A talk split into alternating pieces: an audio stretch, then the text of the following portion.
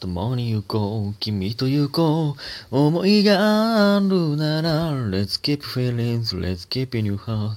僕らのまんまで、Happiness with you. ハイキングブルブリン田中 BGM 第474回です。474。これは実は、えー3で割れますね。4たす7たす4は10、15ですから。えーね、その、最後、えー一桁目が、あの、4だからといって、ね、あの、3で割れへんとは思わないでください。3で割れますからね。えー今歌ったのは、えー、何だっけえー、有利のインフィニティですね。ドライフラワーの人ですね。はい。えーこれもリクエストいただきましたんで、歌いました。また後でそれも紹介します。えー今日はね、なんと2つ撮っております。できる限りお便りを紹介したりとか、えーいろんな話をしたいなと思っております。えーまず、えー若造さん、えー早すぎる朝の生配信で起きてから二度寝ができず、え1時間の優雅な朝ごはんタイムを経て、サボるつもりだった一元をしっかり学校で受けました。ハッシュタグぞということで、美味しい棒3ついただいております。ありがとうございます。えー、おとつい、じゃ、昨日か。昨日の早朝にしたんか。早すぎる朝の生配信。6時ぐらいにね、実はしたんですけど。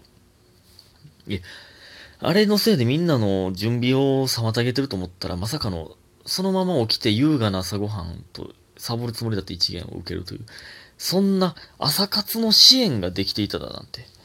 一番理想的ですよ、それは。いや、よかったよかった。やってよかった。え、またやろうって思いました。え、よかった。えー、さあ、それでは、えー、えっとですね。えー、次なんか癒し、癒し系2連チャンいきますね。癒し、ね、癒し系というか、えー、家本さん、えー今2週間ぐらい仕事の昇格試験の関係で考えることが多すぎて頭がパンクしそうです。え、昇格試験とかあんねや。ええその、スタバの、そうラン、店員さんのランクってことですか？え、すごいですね。大変そうやな。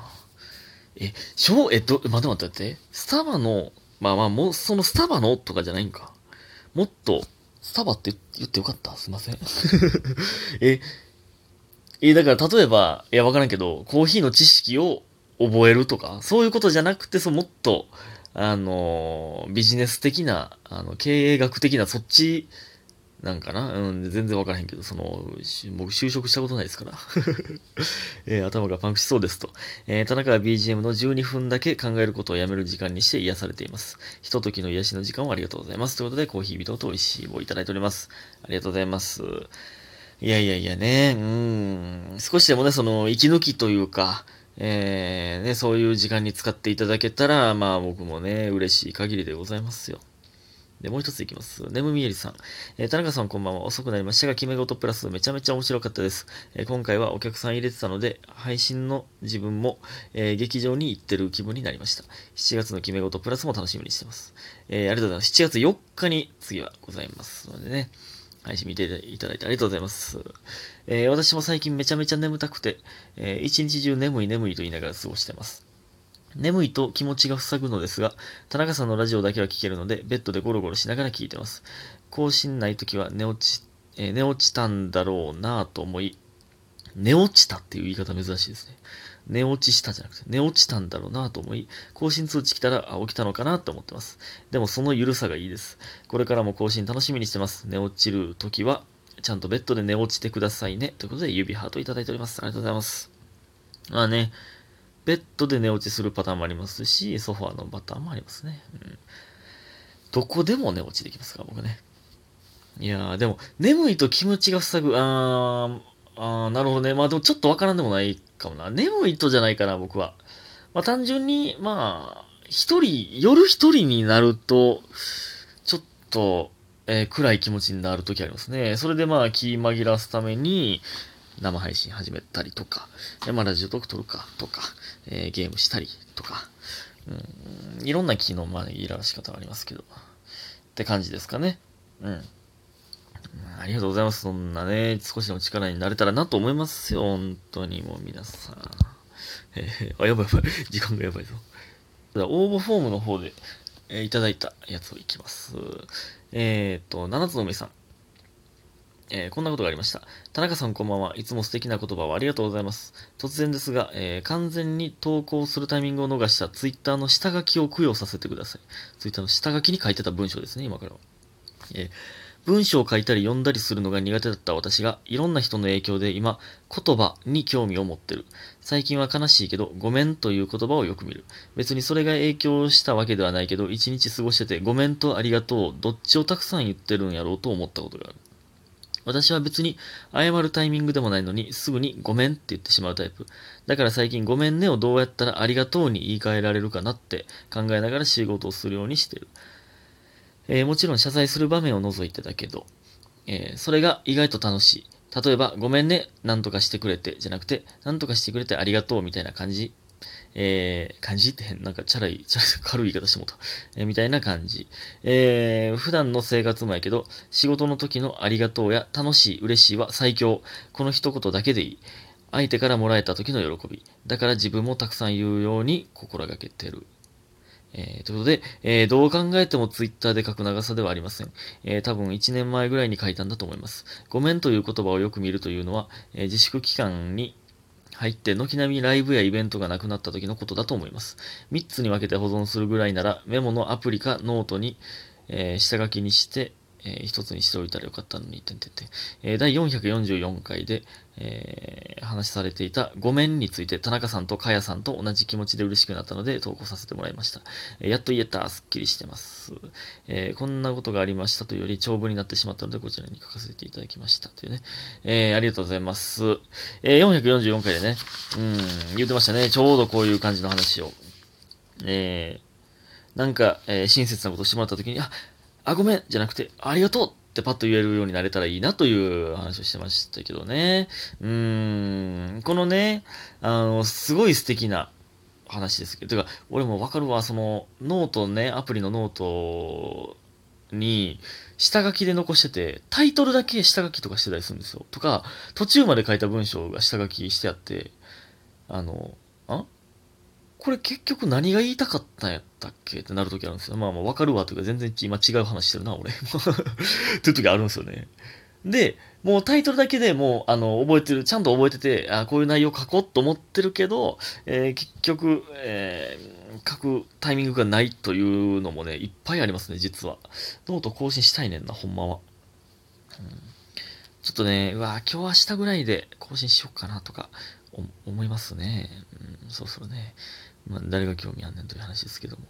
このね、ありがとうという話ですけどね、これね、ほんまに、最近、え、ちょ、誰かと、なんか、なんかこういう、なんかで見、見たというか、あって、当たり前になってしまうのはよくないですよね。あの、あ当たり前にって、えー今、すごい語弊が、語弊がありました。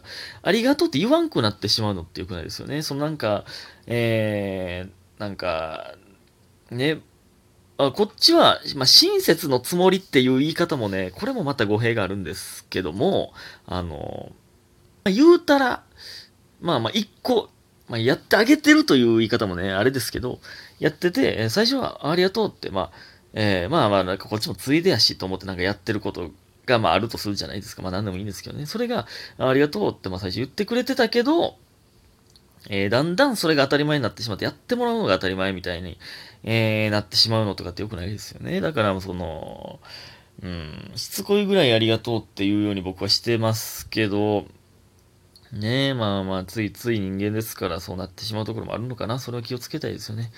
うん、感謝の気持ちをね。それ、な、何を真面目に言ってるんでしょうかね、僕は。いや、たまには真面目な話をしますよ、僕だってね。えー、ありがとうございます。素敵なお話でございました。どんどんいきます。えー、次は、オモックスさん。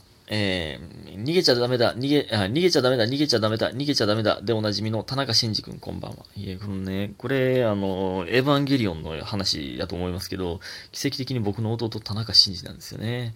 えーえーで、444回お聞きしお聞きしました。ああ、また444回よ。えー、444回ですね。うん。たまたまね。えー、タイトル見た瞬間に僕のことだと分かりました。えー、これ同一人物やったみたいな話のやつですね。うんえー、と、壮大なタイトルをつけていただきありがとうございます。えー、7日目の決意についていい曲だと言っていただけてとても嬉しいです。僕は10代最後の年に母を亡くし、人生を終わらせようと思ったことも何度かありました。えー、でも死ぬことはできませんでした。きっと本当の死ぬ気の覚悟はなかったからだと思います。ということで元気の玉いただいております。2通目もいきますね。